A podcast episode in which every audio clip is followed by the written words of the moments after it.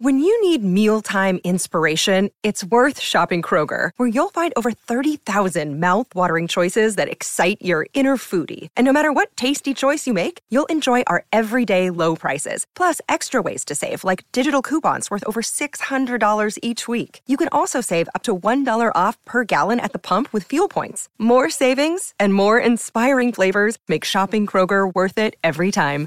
Kroger, fresh for everyone. Fuel restrictions apply. Another day is here, and you're ready for it. What to wear? Check. Breakfast, lunch, and dinner? Check. Planning for what's next and how to save for it? That's where Bank of America can help. For your financial to-dos, Bank of America has experts ready to help get you closer to your goals. Get started at one of our local financial centers or 24-7 in our mobile banking app. Find a location near you at bankofamerica.com slash talk to us. What would you like the power to do? Mobile banking requires downloading the app and is only available for select devices. Message and data rates may apply. Bank of America and a member FDIC. It's time for today's Lucky Land horoscope with Victoria Cash.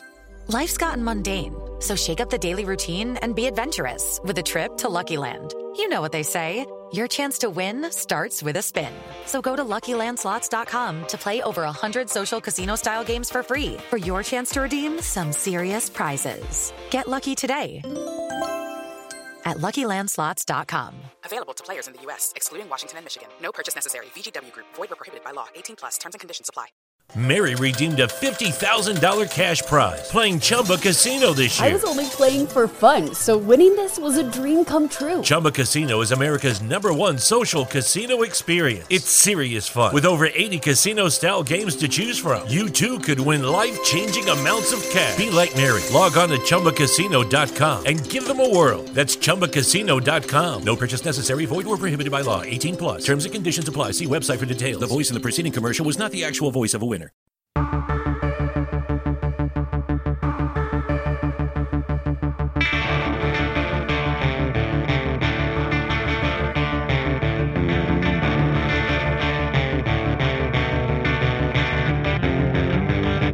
It's the Autosport Podcast. We look back at Valtteri Bottas's victory in the Austrian Grand Prix and ask if he's a legitimate World Championship contender.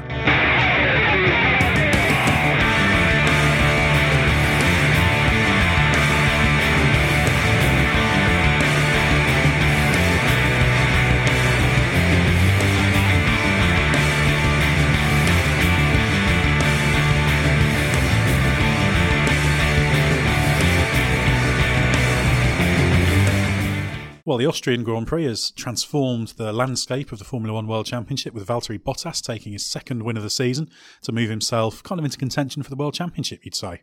So we've got plenty to talk about. My name is Ed Straw, the editor in chief of Autosport.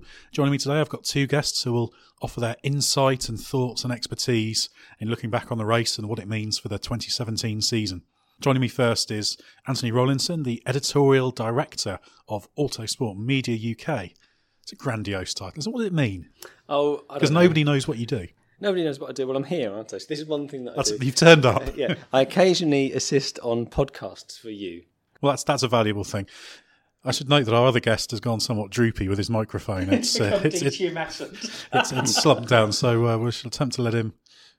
This is Stuart Codling, the deputy editor of, of F1 Racing, who's currently attempting to get himself back into uh, speaking for me. Have you recovered now? Have you rediscovered so. your verve? Have we got a Phillips screwdriver? Because my microphone stand went a little detumescent there. I was looking for one earlier. I feared that might happen, but uh, yeah, you're going to have to just put up with it. It's something for our, our listeners. I think you've made a note on our running order here, which I think we should share. It says, "Remember your name and stop saying obviously all the time." I mean, obviously you have to do that, don't you? Well, The- obvi- these, obviously. Are, these are universal pieces of advice. Regular listeners to our podcast might realise that I constantly say obviously for no reason. It annoys me when uh, when going through the podcast, so I'm sure it must annoy them. As for my name, very occasionally you might find previous editions where I might have forgotten to introduce myself properly. Our keen-eared listeners should note how many times you always say obviously. Send in how many times obviously is said. And then I have to pay in some kind of swear jar. When I used to cover the American Le Mans series, we used to keep an audit of how often JJ Lehto would say, you know, because, you know, he would talk, you know, in press conference, you know, and he'd say, you know, every few words, you know. And, you know, I just don't, you know, want know, you know, why he would say, you know, you know. That's an uncanny impersonation. It's like he's in the room. Well, I should remind everyone this is a podcast about about motorsport. In this case, we'll be discussing Formula One a great deal. So, so let's get on with it. We've we've met everybody. We know who everyone is. I've said my name. I don't think I've said obviously, except in the context of referring to not saying it. So, I think we're all right so far. Item one on the agenda is Valtteri Bottas, second win of the year, title contender now. New deal and inevitability with Mercedes. What do we reckon? Well, nothing's inevitable, but who Death and taxes. Yeah, well, yeah. Oh, sorry, yeah. And Morris dancing. Oh no, that's um, something you should try anything once except, isn't it? Who would replace him putatively? Who would do a better job? Um, Well, there's I a few Two dri- different questions. There's a few be fair. drivers on the market, aren't there? Maybe I should do a Christian Horner and ask my own question and then answer it in my sentence. Well, so let, that you lot let's don't get let's to. Uh, ease back a little bit from the question and say what we know Mercedes want from a driver. They want a driver who fits in well. Bottas seems to. A driver who can win on the days when Hamilton doesn't. Check, he's taken points off Vettel in that race by beating him. And a driver who can score big points for the Constructors' Championship and also be close enough to be in contention for the championship in his own right. and apolitical as well, not a destabilizing factor within not not so much the team, but with the dynamic with with Lewis, who is that kind of person that has to be managed and preserved and kept pointed in the right direction. Because sometimes, bless him, Lewis can get ideas into his head that uh, are possibly not borne out in fact. You know, fantasy engine sabotage and whatnot, and having having a teammate who can push him hard without seemingly having malice aforethought can help with that not happening. I think Damon Hill made a very interesting point at the weekend. He, he made an observation about Valtteri along the lines of um, he has a, a very deep, quiet pride and conviction, and he himself feels that this is his biggest chance, which it obviously is, and therefore will do everything he can to deliver on the opportunities that he has been given. And I think that's a really astute observation. I'd expect no less from Damon, who's a very, very smart bloke, as we all know. But I think Valtteri, without being overtly political, as you, as you mentioned, or without being a destabilising factor, would very happily go out and eat Lewis Hamilton's lunch if he could do so without actively destabilising Lewis. And I think he's kind of doing that. Jenson Button used to be quite good at doing that, didn't he? Hmm. A few little setup directions that Yeah. took Lewis by surprise and just little bits and pieces, nothing overtly wrong, Yeah. but just kind of keeping him on his toes. Yeah, you don't get to be a race winning Grand Prix driver in the best team in Formula One, or certainly one of the two best teams in Formula One, without having that kind of stuff about you. You know, past championship winner, proven himself at every level, and lo and behold, he's got the big chance and he's proving himself. And that's because they're made of the right stuff. I think the other thing with Bottas is he's also one of those drivers who had to kind of fight hard to get his opportunity. First, get into Formula One with Williams originally, which he did on merit. He didn't have monstrous backing behind him. He's done it on ability. And then once he was in at Williams, obviously there's a lot of buzz around him. Ferrari made a concerted effort to get him. They they didn't meet the release clause figure. They couldn't come to an agreement with Williams. And I think Bottas knew last year that if he didn't get into somewhere different for 2017, he was in danger of just being stuck at a Williams level team for good. And I think the fact that effectively he knew that maybe his best opportunity had passed him by, and then it's suddenly come back thanks to Rosberg's retirement. I think he's been close enough to that all is lost point to realise how valuable this opportunity is. He has got a savvy management team around him. Didier Coton's been around, uh, worked with Mika Hakkinen, uh, overseen a lot of young drivers' careers, so he'll have been a, a word in the ear at, at the right time. But there is a sort of a myth that Bottas has had silver spoon treatment just because he's he's been able to work with uh, high-profile people, but everything he's achieved has been on merit. He's never had better equipment. And of course, when Bottas first got his opportunity with Williams, I think he did 15 FP1 sessions in 2012. Williams examined the kind of performance he was turning in on the green track, different fuel loads, programs, etc. And they reckon there was good evidence to suggest he was the quickest of their three drivers, quicker than the two race drivers, Pastor Maldonado, of course, who won a Grand Prix that year, and Bruno Senna. So even once he got that chance, he still had to do the job in the car to say, yeah, I can do this. When he did get his chance, he had one of those those little glimmers of talent that you see with the really good drivers. You know, Hulk did it with his pole back in 2010, and Valtteri qualified third, wasn't it, in Canada? In, in a, Yeah, ve- in did. a In very, rain, yeah. very unfancied And he, he was he was First- stunningly quick in Austin with Yeah, low and ta- track temperatures, although he did blunder in Q3 and he he, un, he underperformed in the end. He scored his first points. he did there, score points in that race and- team's only points that Yeah, yeah, yeah. and little things like that. You think, okay, who's the guy who's delivering? Exactly. Yeah. There he is. You know, it's a very unstarry year, but the little glimmers that came were, were from from him. And I think these things they mark drivers out. You know, those who can just whatever it is, you know, Alonso back in the day when he, do you remember when he when he was coming through from F3000, he had that really dominant race at Spa, and just he just drove into the distance. And these little things that that mark someone out, um, and all all the top drivers in some way they do something. Points on the debut, a brilliant wet weather drive, you know, unfancied finishing position, all these things. They all, it's it's a mark of quality, I think. He'll also have known that it's so important in the first half of the season to do something. And the first couple of races, first few weekends were a little bit up and down. I expected a little bit more from him. Not so much through being unrealistic, but because I think he's a very good driver. And I think he will have been looking at things and thinking, right, okay, I've got to kind of get to a nice firm level. And that Russia victory gave him that. So he ticked off the win and the pole in the first four races. And now he's been able to consistently score and haul himself into a position where he's not so far off the, off the title contention. That, that was our starting point, the two questions were new contract and is he a title contender? So I think we we all agree he's bound to get a new deal, isn't he? Yeah, I, I don't he, see anyone else he ticks all doing the a better boxes. job. You could argue that, say, a Fernando Alonso fundamentally is one of the all-time greats and could do a slightly better job, but he brings all sorts of baggage, and certainly the point that was being made about the way he worked with, with Hamilton, I think would discount Alonso from from contention there. So how about title contender? The points are Vettel one seven one, Hamilton one five one, Bottas one three six. So Bottas isn't isn't too far off. So do we consider him to be a credible title contender, or is he mainly still a support act to Hamilton who just hang around if he can? Uh, another twice. couple of weekends like this one, and he could quite easily cruise into being a genuine championship contender. And it goes to show that the fine margins. You get into one driver or another having a, a gearbox penalty, and all of a sudden that makes it very, very difficult. And I think we'll we'll come down to it further further into the podcast of um, whether Lewis could have done better this weekend if he'd managed to get the quicker the quickest time in Q3 and gone even further forward than he did in the race. That's exactly it. Bottas was very fast in Austria. And in fact, Lewis Hamilton said the same thing. He said, yeah, Val- Valtteri did, did very well. Hamilton did also point out he was the quickest driver in the race, which is which is true. I think where Hamilton is, I think he looks at Bottas and thinks, yeah, you're a good driver. I think I'm a bit better than you, so I'm all right with that. Rosberg seemed to carry all this sort of baggage for Hamilton and the old, the long connections, the friendship between those drivers dating back to the karting days. I think they were initially seen as a positive for team cohesion, but of course, if you've known someone and dealt with them for so long, you know all their tricks and their foibles, etc., etc. And I think Rosberg was able to play on all of those little areas where he could get Hamilton, whereas Bottas doesn't bring any of that. He's just any old driver, if you like, but he's still a driver who's able to take points off Vettel in a way that Raikkonen hasn't been taking points off off Hamilton. So if you're Lewis, you're thinking, yeah, this this is ideal for me. Yeah, unless unless of course Vettel keeps doing what he's done. I mean, we're almost at the midpoint of the season now, aren't we? What is it? There's a 20 point gap. So obviously it's totally recoverable, but there's no sign of weakness with that Ferrari or the Ferrari team, to be fair. Um, and if they do push even harder and coalesce even more explicitly around Vettel, then a one man championship charge is arguably the, the, the, the thing that is going to have to be done to win this title. And that, I think, is going to present difficult questions for Mercedes because they're never going to, unless it's a Schumacher breaks his leg scenario and you have to get behind your Eddie Irvine, there's no way that Mercedes will get behind Bottas in that way with Hamilton fully fit and functioning.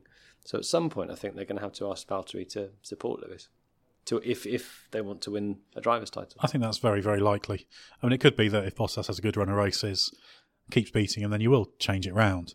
But I think there's probably still that feeling that overall Hamilton is the the better all round package at this stage. But Bottas has still got more room for, for improvements. You I don't think want to be in a Piquet and Mansell scenario where a third party wafts in, or or even a Hamilton and Alonso situation where a third party uh, wafts in at the final race and uh, snatches your dinner off the table, to to use your earlier metaphor. I've got a sneaky feeling that the uh, the running order that, or the championship order that we're looking at now, Vettel, Hamilton, Bottas, may very well be the way we end up at the it's, at it's the, very at very the end possible. of the year. Vettel, I think there's. I, I've just got a feeling that Vettel's going to pull it together this year because Ferrari are showing showing themselves to be very unflaky. Um, Yeah, more. and, and Vettel's shown himself to be extremely consistent and aggressive, and he wants it. And I think because of those com- combined factors, they're exposing little flaws in Mercedes. Um, Well, which- Mercedes haven't had to have that fight No. for the previous few years. and the, and they're managing to consistently capitalise. Baku being a great example for all, all the right and wrong reasons, but Vettel finished ahead of a faster car, or, Yeah. or, you know ahead of his his main championship rival. Ferrari's unflakiness is going to be a factor here, isn't it? Because for the first time in ages, they've got a combination of having a car that's good, either the best or not far off the best car, and operationally, they're not shooting themselves in the foot uh, every weekend through chaos and strategic tomfoolery. Well, of course, it was Austria last year where they left out Vettel for ages and he had the, the tyre let go. Yeah, Just a, a baffling strategic decision. They made a lot of those last year. and it's, it's it's all the more strange for from the outside looking in, not a great deal having changed in that organisation. Although you know you you like to hope that some things have changed, apart from the you know the general attitude of closed dooriness. But uh, let's not get into that. Yeah, let's not do too much inward looking Yeah. media chat. Let's move on to the start. Obviously, the great social media controversy of this race, there always has to be one thing that gets Jumpgate. people uh, people excited is Valtteri Bottas's start or his jump start.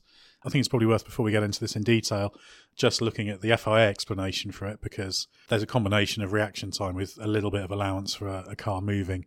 Anyway, uh, FIA spokesperson said in today's instance, Valtteri Bottas did not exceed this limit before the start was given. Simply put, he made an exceptionally accurate and fortuitous judgment call, anticipating the moment the lights went out with great precision. Any movement prior to the moment the lights went out was within the tolerances allowed. So that's from the horse's mouth. And actually, Sky Sports F1 did an excellent comparison where they did it frame by frame with Anthony Davidson and the uh, and the Skypad, which for those who haven't seen, it's basically a giant iPad. Dread to think how much that costs.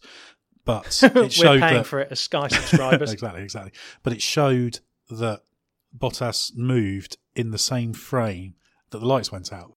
Do we accept that? Are we happy with that? It does seem self-evident that he did anticipate the lights to a, to a certain extent, and the FIA did seem to accept that. But if you do that, fine, as long as it as long as it's after. I'm going to say something that'll probably get me shot. I haven't got my gun. It's thanks. It's it's a bit. Fortunately, like, I have. It's a, it's a bit like the Baku thing. I'm I'm finding it difficult to care very much about this. He didn't jump the start. Fact. He won the race. Fact. And I, and I'm sort of I can't get into the whole conspiracy aspect of it. I, don't- I don't see the issue. There's no conspiracy. It's a it's a marginal call, and Ah, but fine margins are how the sport is won and lost. well, exactly, yeah. There's nothing there's nothing wrong with it. if if you're being purely objective about something like this, then it is very easy to say what you've just said that there's no problem. It is what it is, and it's been decided upon. But of course, you know we don't live in a perfectly objective universe, and there are people out there who. Uh, don't like to believe in fact, or they like to believe in alternative facts that are shaped facts. by belief, and they feel that if they simply restate their position uh, often enough, It will become it will become fact. As Sebastian Vettel tried to, actually, according to, to a note that we have here. Yeah. He dis- disbelieved the fact. he disbelieved the fact even in the green room afterwards. Well, you know, at least they talked in the green room because sometimes it feels like all the air's disappeared out of the room. There's even been some websites that have framed the FIA's explanation as somehow letting Bottas off with a jump start because it was kind of within wriggle room and kind of it either he either engaged clutch and moved off after the lights went out or he did so before the lights went out. And all the data, all the measurements, all the things that can be measured and observed. This isn't Schrodinger's cat. We're not looking into a cake tin to see if uh, uh, if the car moved or not before the lights went out. The lights went out very shortly after that. The car began to move forward at quite a speed. Therefore, ipso facto, etc., he did not jump the start. With the additional caveat that any little movement there was before was within the tolerances because you have Yeah. to have some tolerance in there because the car is a is a mechanical beast. There are moving parts, and it, it's impossible for it to be perfectly still while you're doing things with it. I think people who haven't driven a racing car, even something like a uh, you know a, a Formula Ford or something, or people who haven't driven a motorbike which has a sequential gearbox, they don't realise the extent to which when you slot one of those things into gear, they do go and lurch forward as the the various things inside assume the position, as it were. I'm, as, as a non-engineer, I uh, I've, I've phrased that terribly. And it's interesting as well. Let's let's throw in a little uh, a little case study outside of motorsport. I want to go back to the 1996 Olympics, Atlanta, the 100 meters final. Linford Christie, the defending Olympic gold medalist from '92, does one big jump start, and then the second jump start, he's disqualified for two jump starts, and you're out. So he could not defend his Olympic gold medal in the '96 final. Whereas actually, the great controversy there was that the second jump start was not literally a jump start. The reaction time, I checked earlier, was 0.086 seconds, and the IOC only allowed one tenth of a second. In Bottas' case, the reaction time was 0.2 seconds. So, just in comparing it to that, yeah, I think Bottas did anticipate the start. He got a little bit fortunate, maybe. Yeah. But put it this way, But like, we're, in the realms of thought crime. well, exactly. Now, there's, no, there's nothing. Well, uh, that's the thing. You have the tolerances in. You have a mechanism in place in order to judge whether they did it within a reasonable time. I think the reason Ricciardo and Vettel were there is they probably thought, oh, you, you got a bit lucky there, anticipating, and maybe he did. But in that, it's live by the sword, die by the sword, isn't it? If you if you do that every time, you're going to have a load of jump starts, aren't you? So I think you just say to him, it's after the moment. As long as the, the phrase they kept saying was that as long as it was positive, as in plus time rather than minus time, you're okay. So you know. Now, I've got another Olympiad timing fact nugget that we Oh, can this throw is in. beautiful. This is brilliant. It's turned into an Olympic this, podcast, This isn't will almost certainly get edited out. But anyway, what the hell?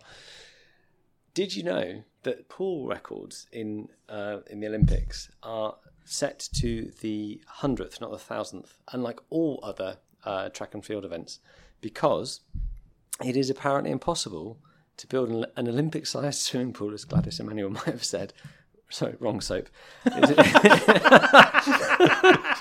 is impo- it is impossible to build an Olympic-sized swimming pool sufficiently uniform in length, and there is a margin of error in the size of the pool that would equate to more than a thousandth of a second difference in timing. So they have to only time it to a tenth. See what I mean? So, there you so the, Yeah, the, yeah. the inaccuracy in the build makes the timing accuracy moot because the Because pool- of cowboy be- builders. because the because the pool could be more inaccurate than the timing. That's an outstanding fact, isn't Yeah. it? And yet, to throw in another sport, the Tour de France, a few days ago, we had a stage where it went down to ten, a ten thousandth of a second, didn't it? Yeah. Was it ten thousandth Yeah, with uh, when Marcel, Marcel Kittel beat Yep. uh, Edvald Boasson Hagen. Gosh, if, a- if that was looked like if a- that wasn't a photo finish, I don't know what was. So the start did Bottas jump it? No. Let's move on. So Lewis Hamilton, this really was, I guess, damage limitation for him, wasn't it? He had a five-place grid penalty for a gearbox change out of sequence. He started down in eighth on the grid, having only gone third fastest in qualifying. It was quite hard work in the race. He dispatched Grosjean and Perez pretty easily. Then once he got onto the back of Raikkonen, he kind of cruised up to him, and it looked like he was going to make a pass quite easily initially, and then it just sort of stalemated. And then late on, he was chasing down Ricciardo and got very close. It wasn't too bad for Hamilton in terms of banking solid points. Bottas winning helped him quite a bit. Hamilton maybe could have been third in that race. You'd argue, how do we see the weekend for him? Should he be fairly pleased considering? I, th- I think you're right on the damage limitation point because I think you know, sort of statistically, that's correct. That's the truth, isn't it? But one of the things that still fascinates me with Lewis is how vulnerable he is emo- emotionally, um, and how necessary it is for a, a compassionate team boss like Toto, compassionate if you like, but a, a figure who can put his arm around Lewis's shoulder is still a very necessary part of Lewis's setup.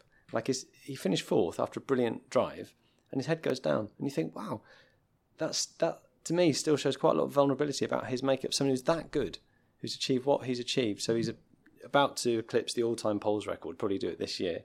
He's right up there in all-time wins. He's by by any measure the most successful British driver ever.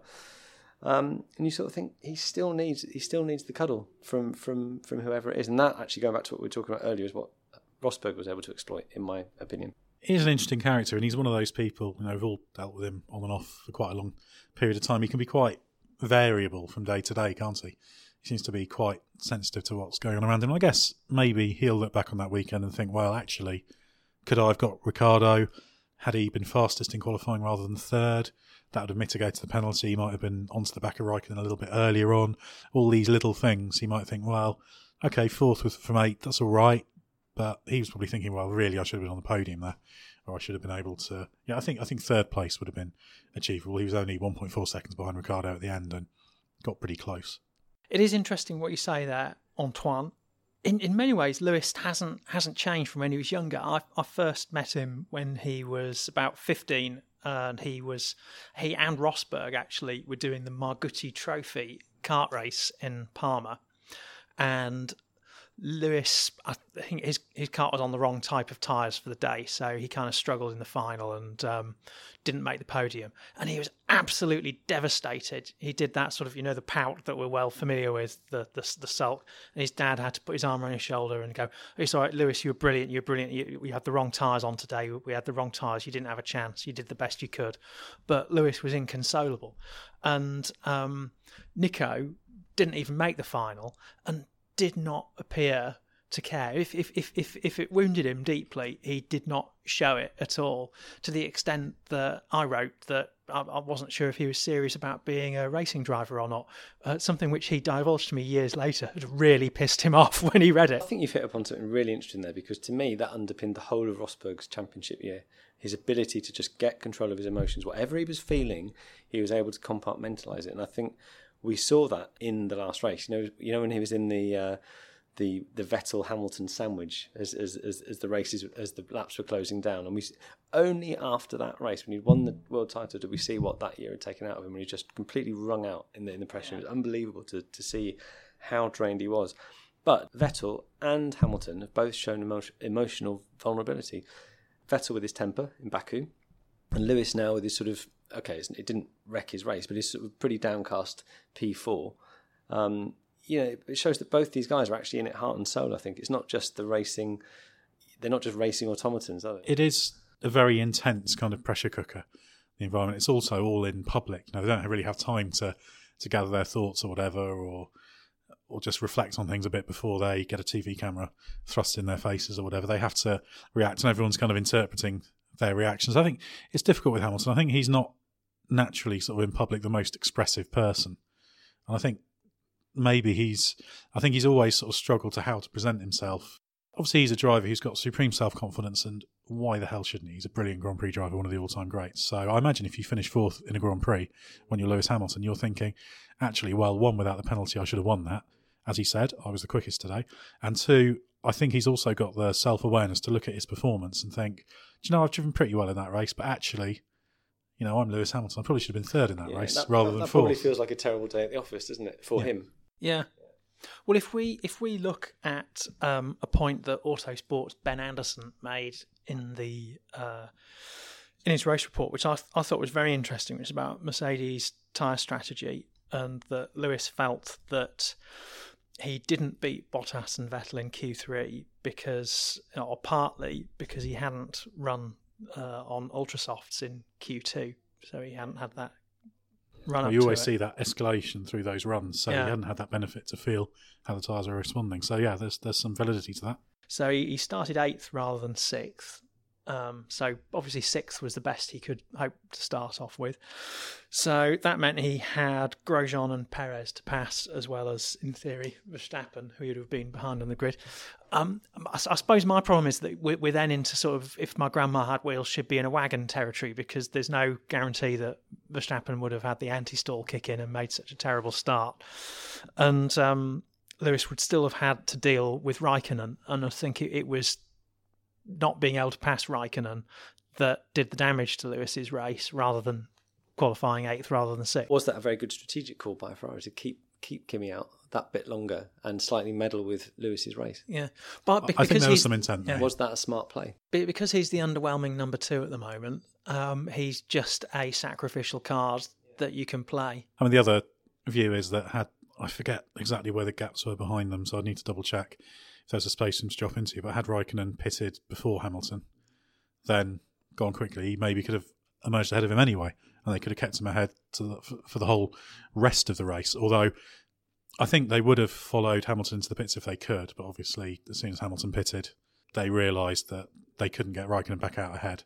So at that point, they thought, well, actually, there's no loss to doing that. And in fact, if you look at it, had they pitted him the lap after Hamilton, he'd have been a bit closer maybe, but he's still probably finished fifth. Yeah, you do. Whereas yeah, you, in the in the end result with this one, he still finished fifth because there was such a big gap back to Romain Grosjean. So I think there was a little bit of that there. You make a very good point there that it's very easy for us to carp at the timing of a particular pit call, but unless you uh, have an have a fixture on where that driver would have come out, um, it's it's very easy to make a mistake in saying you pitted at the wrong time. I think Raikkonen would have been all right, but it would have been a question of whether he anticipated what Hamilton did. Have you got your special data screen up there? No, no, no. I that, was, I was your just, all-seeing well eye? because Hamilton Hamilton was able to pit. So by definition, they must have been able to pit Raikkonen into the same gap. So, so they could they could certainly have done that. Just a small observation for our listeners. Um, the all-seeing eye is actually Ed Straw's iPad that's conveniently perched next to his laptop, and it's got a very fetching. uh, It looks like calf leather case on it with a matching Calf leather. iPhone calf leather case on that one. as As you know, it's- it's- I am a very very stylish human Yeah, being. As it's- anyone who's ever seen me, setting new bound breaks boundaries of style. Do you know, just parenthetically again, as we were driving back from Le Mans this year, and of course everyone in the car was asleep apart from the driver, me, and uh, Ed Straw in the passenger seat. uh, what who, was I doing? Rather rather than sleeping, had about eight laptops open with uh, uh, Rick Wakeman style. Rick Wakeman style, but without wearing a wizard's hat because we had a pokey small car that uh, we would have had to open the sunroof to. The thought Uh, of Straw in a wizard's hat is, is, a, is a mental image that will never leave me. I'm afraid. So Ed, Ed's there playing on these laptops in eight different time signatures, just like a Rick Wakeman uh, uh, eight ten minute guitar uh, keyboard solo, and and he's he's working out the uh, the the fastest average laps for every single driver in the race to uh, delete. Uh, anomalous times, uh, slow times caused by, uh, say, you know, safety car periods and slow zones, so that he can decide who actually was fast and who was properly slow. Data is your friend. You know, Data we- is your you know, friend. We talk about job titles at the start of this podcast. Maybe we should make you Grand Wizard or something like that. It'd be great. If I get a hat, that'll do me. Can we make it up on, in Photoshop? Get one of the designers to do it and use that as the icon for this podcast. If you consider that would be a good use of a designer's time, it would actually make us all laugh, so it's worth it for that. well, Do you- you, are the editorial. Do you think the director. hat should be uh, in in the calf skin leather? I think it should. Yeah. Or maybe that should be a cape. a leather cape? That, yeah, that sounds like Wizard straw. Shall we? Shall we? Yeah, should we return move to the track, having headed deep into the runoff area, and move on to Daniel Ricciardo. Third place. He was very happy with that. He seemed to suggest that he was happier with what he called kind of a, a strong third place, an earned podium, than he was with the Baku victory, which obviously has some good fortune in it. Red Bull are rumbling on. It's his fifth consecutive podium for Daniel Ricciardo. Over the last five races, nobody has scored more points than him because he's got 85 points and Vettel scored 85 in that period as well. So hmm. considering he's in the third best car, that's not bad at all. It's an ominous record for anyone who is planning to do the podium interviews, knowing whether they'll have to either shoot the boot or issue the shoe. It's all right. The new thing there is to try and try and get something for charity auction. That seemed to be what uh, Martin Brundle was very very Or, keen or on. you do what Valtteri did, which was forcibly make sure that Ricciardo doesn't get that champagne anywhere near your mouth. I thought it was borderline fight on the podium. Was- It's funny, isn't it? Because gonna everybody, you see everybody when they're offered it, they think, "Oh no, this is the last thing I want to do," and they sort of, they sort of do the, uh, "Yes, I'm very enthusiastic about this." Oh god! Whereas They Bottas was just, their eyes. No, No way. I think Bottas was saying, "I've won this race." do you, can you know how expensive that uh, champagne is? Is it? Is this like when you ask people how much is a pint of milk to try and get them to prove their everyday human being credentials? This is like your to prove your I'm- champagne I, I, quaffing I know you're an everyday human being. And this so- could be like, are you really a Formula One person? Do you know how much the Magnum of champagne costs? well, this this here's, here's Of course, the thing. I don't pay for my champagne. I get gifted it because I'm that important. Here's here's the thing. You see, you you would almost think that Formula One doesn't have a PR department, uh, which of course it does now. Because from the Monaco Grand Prix onwards, it appeared that um, we we now have an official champagne supplier. Because for the past couple of years, uh, it's actually been Chandon, which is a sparkling wine. So Bob Constanduros has not been able to go champagne afterwards. He's had to say something, some absolute Let the platitudinous twaddle. celebrations begin. Yeah, let the Is the- celebrations the begin. phrase that has been and and his lack of enthusiasm for saying it is palpable. He wants to say champagne. Since Monaco, we've had this new official podium effervescent grape-based liquid uh, provider. And this stuff is apparently three grand a bottle. It comes in a carbon container. Comes in a carbon fibre container and it is three grand a bottle. None of us have been informed about this. Where was the press release? Where's the free sample? That's what you're getting to the point of the free sample. It's coming your way now, isn't it? And I say that as, obviously, I say that as someone who's perfectly happy with like a nine ninety nine bottle of prosecco from Ocado. But You know, uh, to be fair, that is an absolutely outrageous blag that you've just that you've just slipped into this podcast. Bringing us back on, we've we've spun off again in a shock move. Obviously the interesting thing is with Ricciardo is he's been stringing together these good results, very good race drives. Max Verstappen, it's just all been going wrong. He's had five retirements this year in nine races, which is unheard of. Obviously, a couple of them were down to some uh, some contact in turn one, Spain. He was caught up in the the Bottas Raikkonen thing at the first corner, and it's off this time. It's Kvyat drop kicking Fernando Alonso's McLaren into him. Then a few other problems. He had a battery problem, one race, an engine. So it's just been really unfortunate for for Max Verstappen. He hasn't been able to pick up the points. He's been qualifying pretty well, and now he's he'll be looking at this points chasm to Daniel Ricciardo. I I had a conversation in Austria with uh, someone who was in a position to know this, who suggested that Max might be slightly the author of his own demise by not overdriving the car, but, but by pushing it so hard at all times that basically his machine isn't quite able to take what he's asking from it. Yeah. And that Ricciardo's playing it just a little bit smarter. I don't know if that really stacks up to a close analysis, but it was an interesting view. I, I can believe that the way Ricciardo drives is a little bit lighter on the machinery. I'm not completely convinced you can make such a big difference these days. It There sound- could, yeah. there could be a, a small factor of that, but certainly in Austria, there's nothing Verstappen could have done about that. No, sure. No. He was a passenger in someone else's shunt. There is a point where if, if a trend continues excessively, then maybe you'll start saying, well, actually, there is a point where that starts to come into it. 'Cause if you go back 20, 30 years, there are examples of drivers who were harder on the machinery. Gearboxes always used to be quite a big, a Yeah. big thing. There were some drivers that were much, much harder on the gear shift. Um, so, Martin uh, Brundle tells that great story of being summoned to Ken Tyrrell's office and uh, uh, not knowing quite why until he walks in and there's various dog rings laid out on Ken's desk. And he goes, See here, Brundle, do you know what these are? these are your dog rings. Stop breaking them. which I think is a f- fair instruction. I can't imagine that kind of thing happening now. No. Uh, well, the, the, the parts are more resilient, don't they? A, a gearbox has to last more than one event, and everything else does. But you, you just look at vari- the, the, the things that have gone wrong for Verstappen, like brakes. Brakes have been marginal for quite a few uh, drivers this year. So, especially at the beginning of the season when the technical package was quite unproven. So he's a little bit unlucky And there. that was a brake failure relatively early in the race, straight after a pit stop in Bahrain, wasn't it? Yeah. So, you know, if it's right near the end of the race, maybe you'd say, well, you're taking a bit too much out of them. But Ed, you obviously would have overseen the uh, the Autosport nomination of uh, Ricciardo as the world's best driver last year. yeah, he, he won it in 14 as well. Yeah, and do you think do you think he's heading that way this season? Possibly. uh, I think the performance comparison with Verstappen is interesting. I think the points tally has been massively distorted. It'd be interesting to see how it would have worked with a, an equal reliability record. But I do think Ricciardo is a very, very canny racer. He was very, very good when battling as well into turn four. He he's very good in wheel to wheel stuff when, in terms of knowing what he needs to do and what he can do and what he can get away with. Because sometimes people are being a little bit soft into that corner and being passed, but he just said, "Well, I'm just going to break as late as I can and hold them up in the middle corner and just just get on with it." And I think that's the thing I really like about Ricciardo, the way he just the way he executes races. And if there's a chance to do something, overachieve a little bit, he just constantly seizes it. You'd probably say the only race where the Red Bull has been genuinely kind of a nailed on victory contender in this era of regulations was Monaco last year, where he all but won, having seized pole and then uh, was stitched up by the by the pit stop.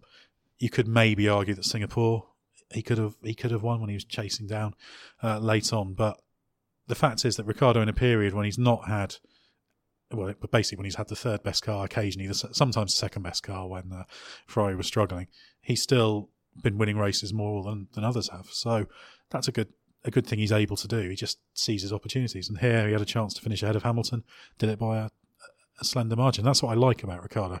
You feel he, one way or another, finds a way to get the most out of everything. He's got, in a way, a bit of the Alonso's in that regard. I think he's not seen as this kind of relentless racer because he's such a kind of grinning, light-hearted individual. You think, well, he's nothing like Fernando Alonso, but actually, I think he can, he can switch between modes very easily. Uh, you know, out, out of the car, he's the happy-go-lucky fair dinkum Aussie, uh, if I can go to national stereotyping there. But he is, isn't he? You know, he's And he's got that pet he's kangaroo and the, the hat with the corks, always drinking He knows everything about neighbours. Um, got all the records by um, uh, Men at Work. We're running out of stereotypes. He's got a Sydney Opera House in his garden. Loves Uh, we, we, we've we've we've slid into mockery. Anyhow, he changes states very quickly. Out out out of the car, he's he has that persona. He's very relaxed. He's fun, warm, easy to deal with. Inside the car, he's both incredibly competitive but really relaxed as well, isn't he? When when you hear his in-car radio and they're asking him a question, even in a precious precious situation, you don't get any "Don't talk to me, man."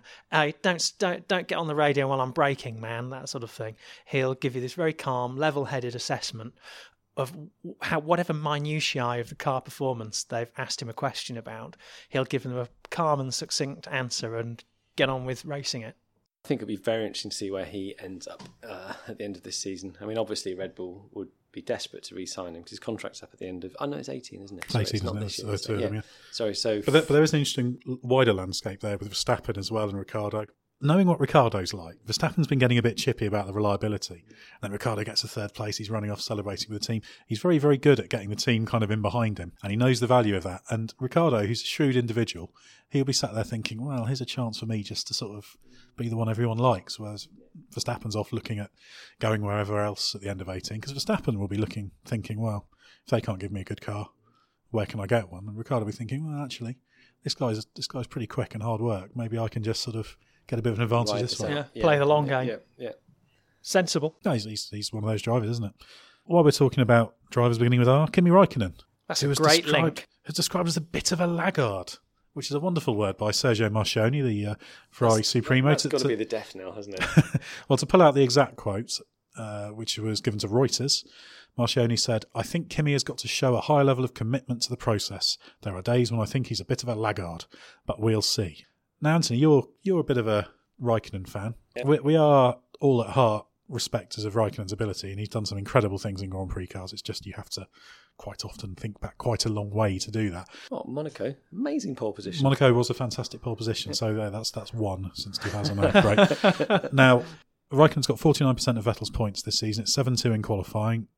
He's been quite sort of fourth and fifth a lot of the time. Has had a couple of podiums.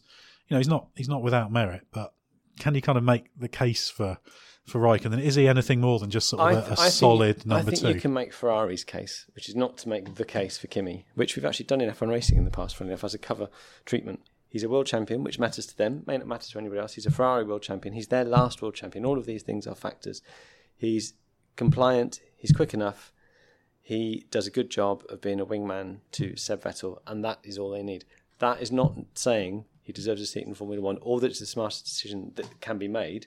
But it does answer why they gave him a one year contract extension for this year and why they may just do the same again for next year. The thing is, though, I think if you're Ferrari, he's not taking enough points off Hamilton.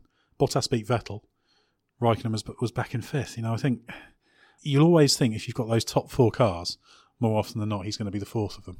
Yeah. You know, he's still capable of turning in good quick laps. He is capable of good race performances. There have been points over the past few years where he thought, oh, he's starting to get it. And he just kind of goes back into in, into that kind of mindset. We just can't seem to do it again. It's just a, a strange and frustrating driver. Well, we all know the driver they need. But but is he Robert, Robert Kubica? Well, yeah, we'll, yeah. we'll get on to him in a minute. But next in the running order. But yeah. I, I, would contend that I think if Ferrari think he's doing the job they need him to, I think in terms of fitting in well with Seb Vettel, certainly. But in terms of the points he's bringing, Sebastian Vettel's leading the leading the drivers' championship. Ferrari are not leading the constructors' championship, and that does that does matter because it also means that therefore he's not in a position to cancel Bottas out so often, not in a position to to tackle Hamilton. So I always believe that as a team, and Ferrari has got a long history of having kind of a number one and a number two. I've generally been a believer in you're better off in having two drivers capable of getting the absolute top results. That does bring some challenges with it, but you're better off with that than without it. Stuart Codling, you're you're cogitating. I'm cogitating. You're con- you're considering launching a broadside. Are you going to close the debate down now?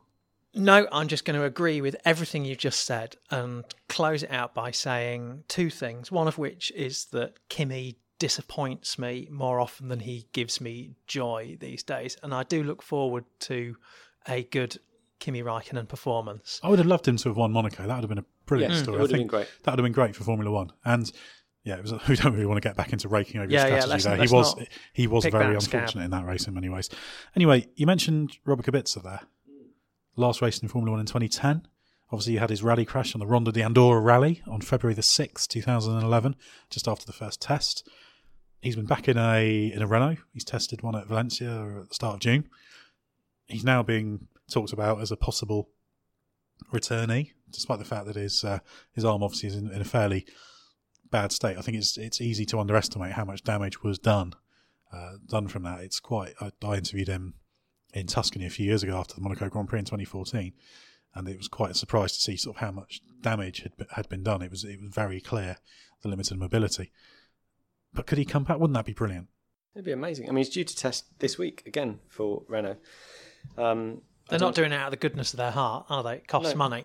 No, yeah, and, they're doing it for a reason. Yeah, and I think the key point will be um, if he is in the car for the post Hungarian Grand Prix test. I think that's the point at which Renault have to stop being coy about the whole thing. Say, okay, yes, it's a serious race evaluation, and he could even be in the car as soon as the Belgian Grand Prix. And this isn't wild speculation. This is this is the way.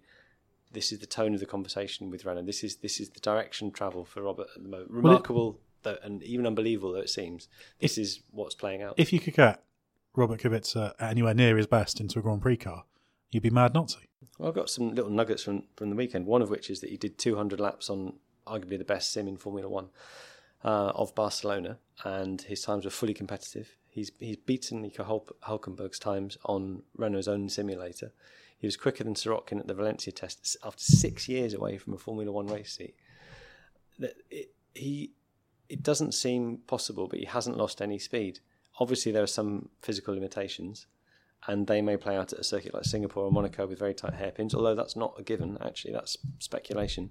We won't well, really know until until the races happen. Well, I do. In, in there was a aspect. He's he's as fast as he's ever been. The one thing I do know is that a few years ago he said that he would not be able to do a Monaco or a Valencia. He was certain of that, but he was quite confident being able to do a Barcelona, for example. So that for yeah. me is the is the big question. Part of his rehabilitation process was to test a GP3 car, um, which doesn't have power assisted steering, so it's actually heavier to mm. steer than an F1 car.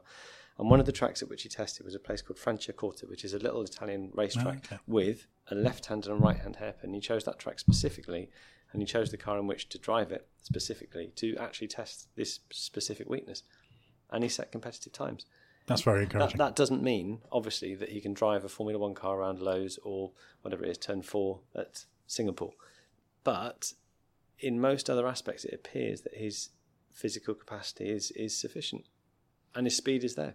The other interesting thing is when it, you know, I'm no medical specialist, but I know with nerve damage, nerves take a very long time to recover because often when you cut nerves, they, I forget there's a there's a technical term for it, but they, they kind of die to the root if you like, and then have to regrow. So it's not like you kind of cut them and it grows from the grows from the cut. So it is conceivable that it's taken four or five years to get back into position. He's been gradually gradually improving. So it's certainly certainly believable. I, I can certainly believe that two or three years ago he wouldn't be able to do it, but now maybe he can. What's interesting for me is that that first test at Valencia was um, it, it, it, was organised and executed in conditions of utmost secrecy. I know we were invited, but we were the only media organisation there, as far as I know. You were there, uh, which on, on, behalf we, of us. Um, we were the only working media organisation. There's one other journalist there, but he was a, actually a friend and mate of Roberts. He wasn't working; he was there to see it. So it, it wasn't a circus. It was done in an absolute, well, almost absolute secrecy.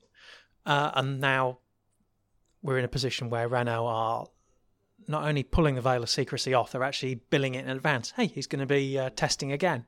I, I don't know whether the, there'll be a rubric by which people can go and watch, or there'll be uh, any invitations. The opposite but... is the case. it should be noted Cyril Abiteboul of Renault has said the second test will be to assess his capabilities to return to the highest level of competition. Now, Renault would only do that if there was at least some interest. And you think in, what, in what's in it for them?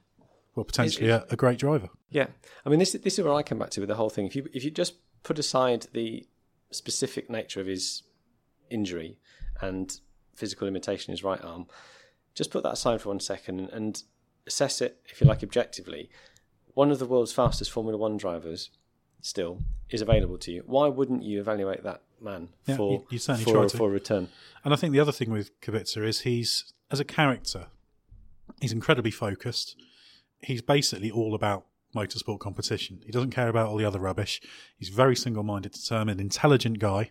Someone also who had an, certainly when I last spoke to him, he seemed he had an acute understanding of the limitations he currently had, but there was still that desire to try and get back to it. He's one of the people who has got that ability to, after a long period, come back, reabsorb himself into it, and get close to that old level. Because I think the thing with him is sometimes when people come back into something after a long gap, they don't necessarily approach it with quite the seriousness they, they should do. And I think well, I think you're talking about like, Jenson Button and Monaco. but, I, but, like, but I think someone like Robert Cooper Kubica will come into it and he'll think, actually, this is going to be really difficult.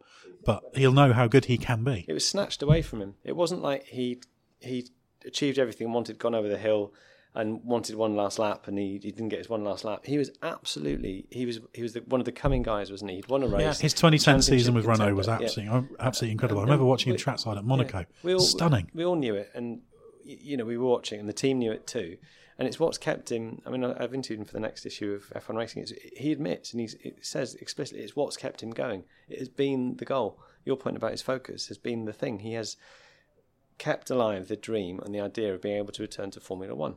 And most people have said it's just no way. And if you've seen the state his right arm is in now, it's hard to actually believe what you're seeing. Shall we talk timescales? Because as we know, the clock is ticking on Jolyon Palmer's time in Formula One, and the likelihood is that he will be replaced after the summer break. And there had been some talk of Pierre Gasly being slotted in in order to smooth relations with Red Bull. What if you know? I'm not quite sure whether would would Bobby Kay qualify for a super license? What what hoops uh, would he have to jump I, through to be able to get back in? And that particular point isn't an issue. I think yeah.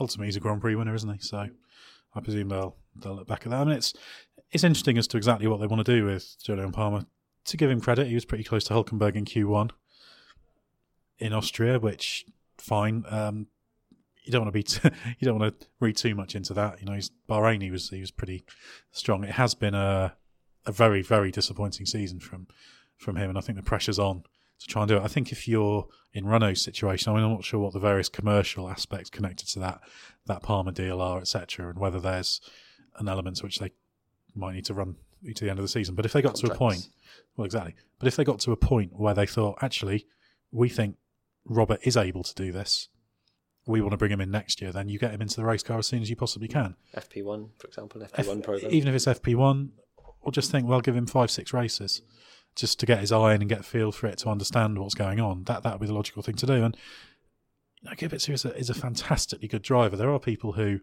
doubt how good he was, but this was a seriously good guy and a seriously driven guy you know, he's still annoyed about BMW kind of giving up on 2008. He was right in the championship fight.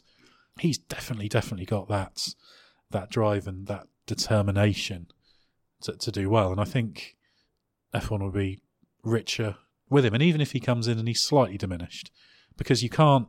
I'm not sure. I'm not sure he will be. You know, just from from what from what I saw, from what others have seen, in terms of outright speed, uh, there's there's not been a, a, a, diminution, if you like. He's no slower. There may be other things that become apparent over the course of the year. That's the thing; it'll always be the slightly yeah. But he said himself intangible that, that in some ways his driving has improved because he feels that he, his degree of sensitivity has become more acute um, because he's had because it's had to. You know, in the way mm. that if you lose one sense, another compensates. Like if you go a bit deaf, your eyesight apparently gets a bit better, or vice versa. It, he drew that kind of analogy. He says because he's actually got a limitation with his right arm, his overall feel at the steering wheel has, has become enhanced because he's having to hold it, if you like, or touch it in a more acute and a more attuned way. And it's interesting as well the the mindset of someone like Kubica because he didn't go to a race circuit for a long time after that. When I last did that, I did a, the length interview with him in 2014. He said he'd still not been to a circuit. He'd been invited to a DTM round by Toto Wolff, I think. And he said he was driving there and he sort of the noise, and he just couldn't go there because he he kind of knew what he'd lost. This apparently is why he did the other categories and not single seaters. It was one of the reasons, anyway, was because he didn't want to put himself in an environment where he knew how good he could be or had been, and then find himself coming up short. Whereas rallying, there's nothing to compare to. He mm. didn't have a previous sort of base. And he was, he was quick in rallying. Too many yeah. crashes, but quick. Yeah, but it didn't matter to him that he he didn't have some sort of benchmark of being like you know uh, a world championship winner, which he had, which he had been in Formula One. He'd won a won a Grand Prix, so he knew he was a Grand Prix winning level driver uh, in a Formula One car, and he didn't want to put himself in a situation where he felt that he was achieving less than that. And the only reason he's able to do it now is that he feels he can. It would be an absolutely brilliant story. Is it the and biggest I... comeback ever? Is it the biggest sporting comeback of any kind? It's certainly bigger than Alan Jones coming back.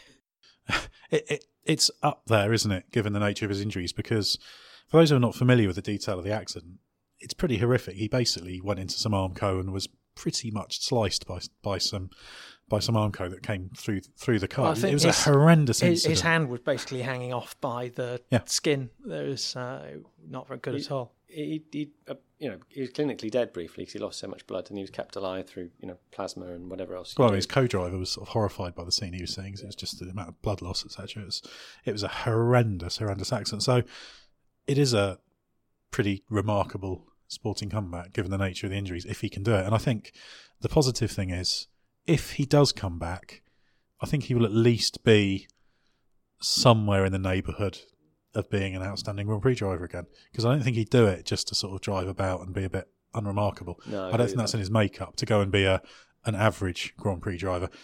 And ultimately, even if it's a Kubica who's a couple of percent off what he was, still better than that's most of the still grid, isn't yeah, it? that's still an outstanding driver because he was so good.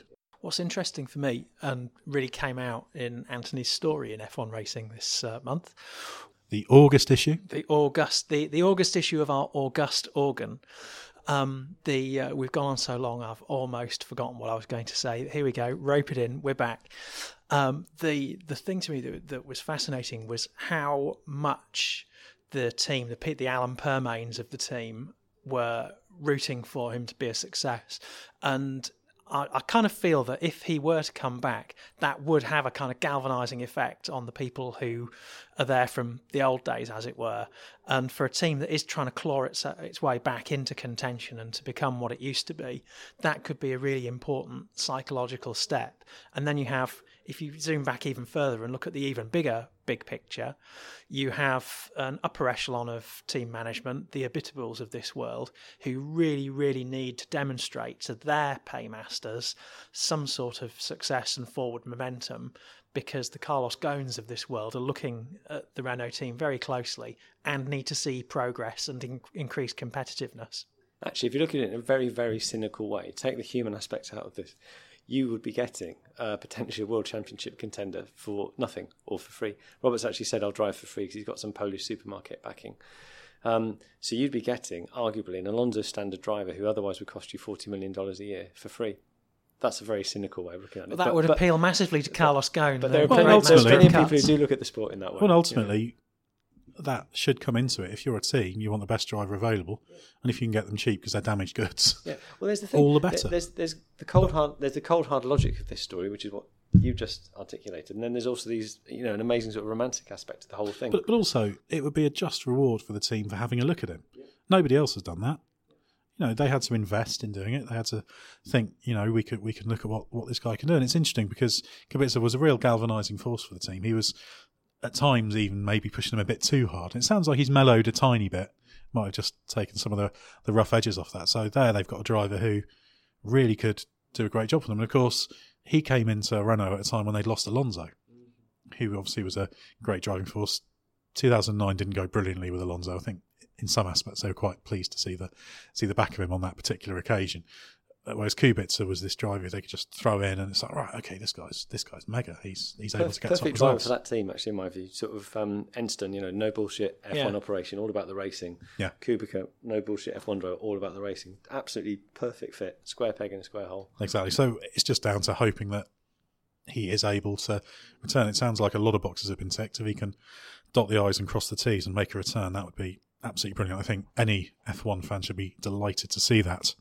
Two cliches in one breath, Ed. That would Exactly. be a great way to close the podcast out. Anyway, let's uh, let's move into the the outroduction, as I can't really call it. I don't think I've said You obviously. I don't think I've said obviously too much in this podcast, which is uh, which is very very good news. Well, if everyone can just check autosport.com on a regular basis for the latest news and features on F1 and motorsport. Autosport magazine's out Thursday with Ben Anderson's in-depth Grand Prix report. Latest issue of F1 Racing magazine is Lewis Hamilton's guide on how to win the British Grand Prix. We're back soon with another Autosport podcast.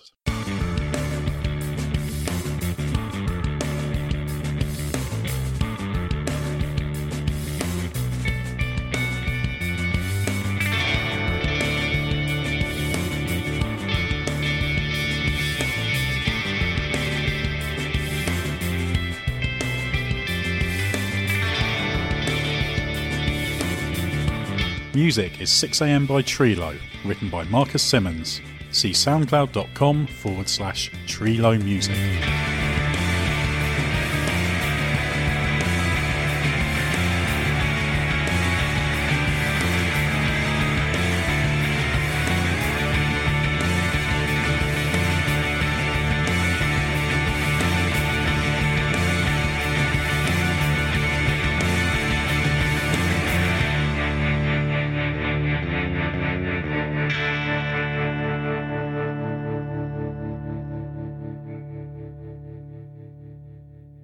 I wanted to go left, but the bloody thing wouldn't turn. So I went right. I made a decision. It was the wrong decision, but I made it anyway. It's almost like haikus. Lucky Land Casino asking people what's the weirdest place you've gotten lucky? Lucky? In line at the deli, I guess? Aha, in my dentist's office. More than once, actually. Do I have to say? Yes, you do. In the car before my kids' PTA meeting. Really? Yes. Excuse me, what's the weirdest place you've gotten lucky? I never win and tell. Well, there you have it. You can get lucky anywhere playing at LuckyLandSlots.com. Play for free right now. Are you feeling lucky? No purchase necessary. Void where prohibited by law. 18 plus. Terms and conditions apply. See website for details. Independence. With that declaration, America was born. Inspired by a belief in the God given rights of every human being and in the good that comes from exercising these rights well. The founders of our great nation chose independence. As do we. Hillsdale College accepts no government funding because independence makes possible the good to which we aspire. Sports Social Podcast Network. Step into the world of power, loyalty, and luck. I'm going to make him an offer he can't refuse. With family, cannolis, and spins mean everything. Now, you want to get mixed up in the family business. Introducing The Godfather at ChumbaCasino.com.